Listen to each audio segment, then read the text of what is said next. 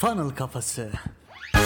Merhabalar, merhabalar, merhabalar. Funnel Kafası podcast serisine hoş geldiniz. Bugün 20. bölümümüzü kaydediyoruz. Evet, 20 haftadır aralıksız sizlere değer üretmeye çalışıyoruz ve biz bu durumdan gerçekten çok büyük keyif alıyoruz. Değil mi Emre abi? Evet Hasan 20 bölümdür bildiklerimizi düzgün ve funnel'ın da sac ayaklarını içerecek şekilde anlatmaya çalışıyoruz. Umarım herkes için faydalı oluyordur. Şunu da hatırlatalım. Spotify, Apple Podcast ya da diğer platformlardan bizi beğenmeyi, takip etmeyi ve yorum yapmayı unutmasınlar. Başlayalım o zaman Emre abi. Bu bölümde sizlere funnel'ın 3. ve genel manada son basamağı dediğimiz dönüşüm basamağını anlatacağız. Ama unutmayın bir ziyaretçi müşteriye dönüştüğünde evet tamam olayımız bitti artık müşteriye dönüştürdük diye bir tabirde bulunamayız. Şimdi ben maden ve cevher hazırlama mühendisliği mezun olduğumu söyledim. Tünelcilikte kullanılan TBM makineleri var. Bunlar tünelleri açıyorlar. Bunlarda da büyük dişliler var. Şimdi oradan bir bağlam kuracağım sizlere. Büyük ve döndürülmesi zor dişli sistemlerin harekete geçmesini sağlayan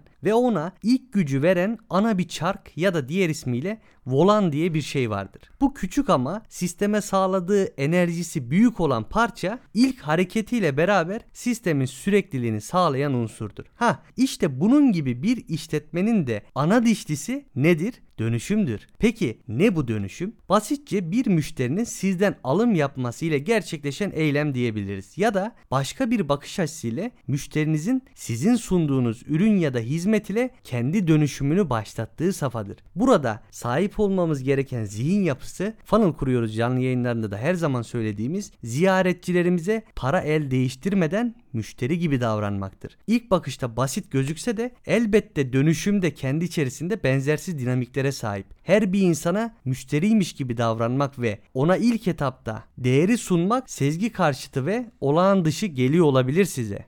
Evet burada şunu iyi bilmek lazım. Önünüzde iki tane yol var. Ya müşteriyi sürekli satışa zorlarsınız. Bunu da size yapan bir sürü marka, bir sürü şahıs olabilir. Ya da ona para el değiştirmeden müşteri gibi davranır ve işletmenizi farklı bir boyuta taşırsınız. Yani herkesin bir tane Türk atasözü var ya herkes Anya'ya ben Konya'ya diye farklılığı ifade eden yani insanların yaptığı şeyin farklılığını da ifade eden bir söz olduğu için söylüyorum. Burada herkesin yaptığı standart şu anda piyasada belli bir yaklaşım var değil mi? Müşterileri ya da işte herhangi bir şekilde e-mail veren bir insanı ya da onların herhangi bir şekilde çemberine giren, etkileşim çemberine giren insanlara sürekli satışa zorlama gibi bir yaklaşım var. Siz bu yaklaşımın tam tersine para el değiştirmeden müşteri gibi davranırsanız ziyaretçilerinizi bu açıdan işte işletmenizi farklı bir boyuta taşıyabilirsiniz ki bu farklılık da hemen müşterileriniz tarafından hissedilir. Burada şunun farkında olmak lazım. Siz bir insanla tanıştıktan sonra bile onunla aranızdaki bir güven oluşması zaman alıyor değil mi? İşte neden bu bir müşteri için de böyle olmasın ki? O da aynı bir işletmeyle temas kurması da aslında iki insanın ilişkisinden farksız. Bu anlatırken hep Hasan bu örnekleri zaten verir. Kendi onun Instagram hesabında da hatta müşteri yolu basamakları böyle ilişkiler üzerinden anlatıyor. Bunun farkında olarak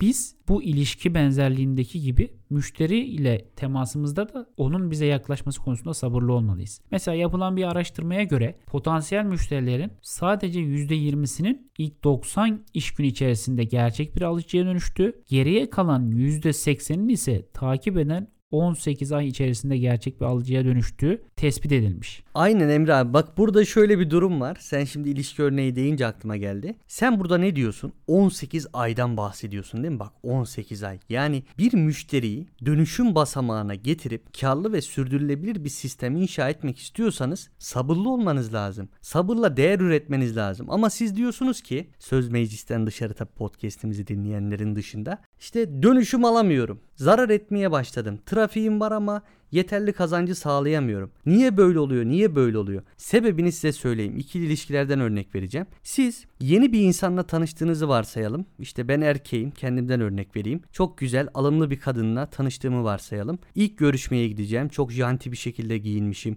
Bıyıklarımı böyle güzelce yapmışım. Saçlarımı taramışım. Karşısına geçiyorum ve diyorum ki çocuğumuzun ismi ne olsun? Ya Şimdi sen böyle dersen, sen böyle dersen nasıl dönüşecek? Sana nasıl bir reaksiyon almasını bekliyorsun karşı tarafın? Siz de müşterilerinize direkt böyle satış satış satış diye çıkmamanız lazım. Emre abinin de dediği gibi buna çok katılıyorum. Bu bir süreçtir. Ona riayet etmek lazım ve sabırla değer üretmeye devam etmek lazım.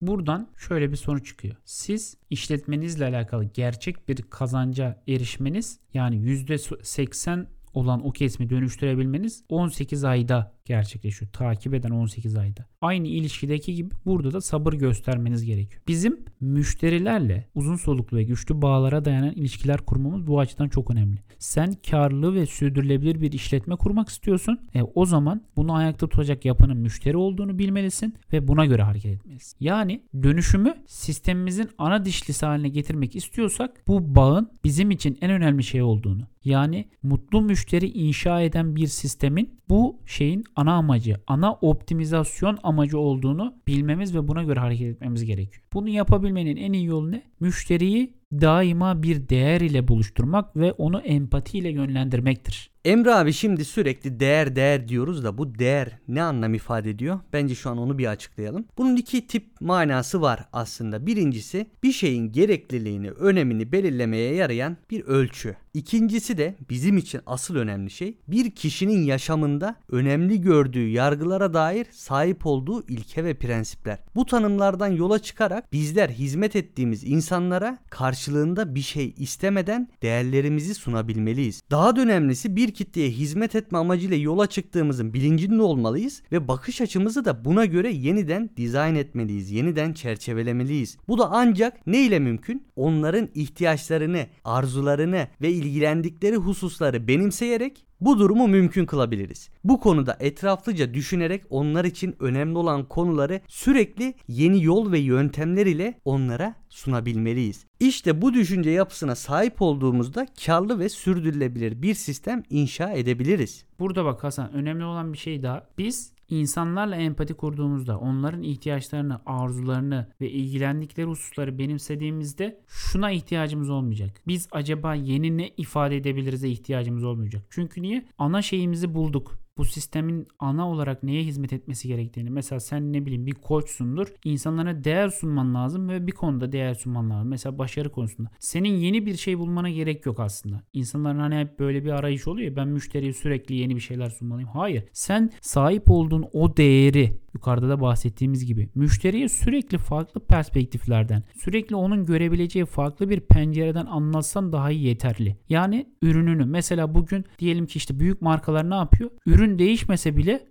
o ürünü farklı perspektiflerden, farklı bakış açılarından, farklı kazanımlardan, farklı sonuçlardan müşteriye sunarak müşteriyi yine aynı amaç etrafında birleştirmeyi becerebiliyor. Evet Emrah burada şeyi örnek verebiliriz. Coca-Cola ile Pepsi. İkisi de içerik olarak hiçbir zaman değişmedi ama sürekli rekabet ortamında oldukları için hep kendilerinin sonuçlarını değiştirdiler. Bu da buna bir örnek olabilir. Şimdi şöyle yapalım. Bugünkü podcast'i burada sonlandıralım. Burada size 3 bölümde temel manada farkındalık, etkileşim ve dönüşüm nedir sizlere burada anlattık. Sonraki bölümlerde daha detaylı olarak bu konuları ele alacağız. Çünkü burada temeli atmak istiyoruz. İlerleyen bölümlerde detaya girdiğimiz zaman siz de rahat edin ve veriminiz artsın. Bana ulaşmak isterseniz Instagram ya da Twitter'dan Hasan Bolukbas 2S ile ulaşabilirsiniz.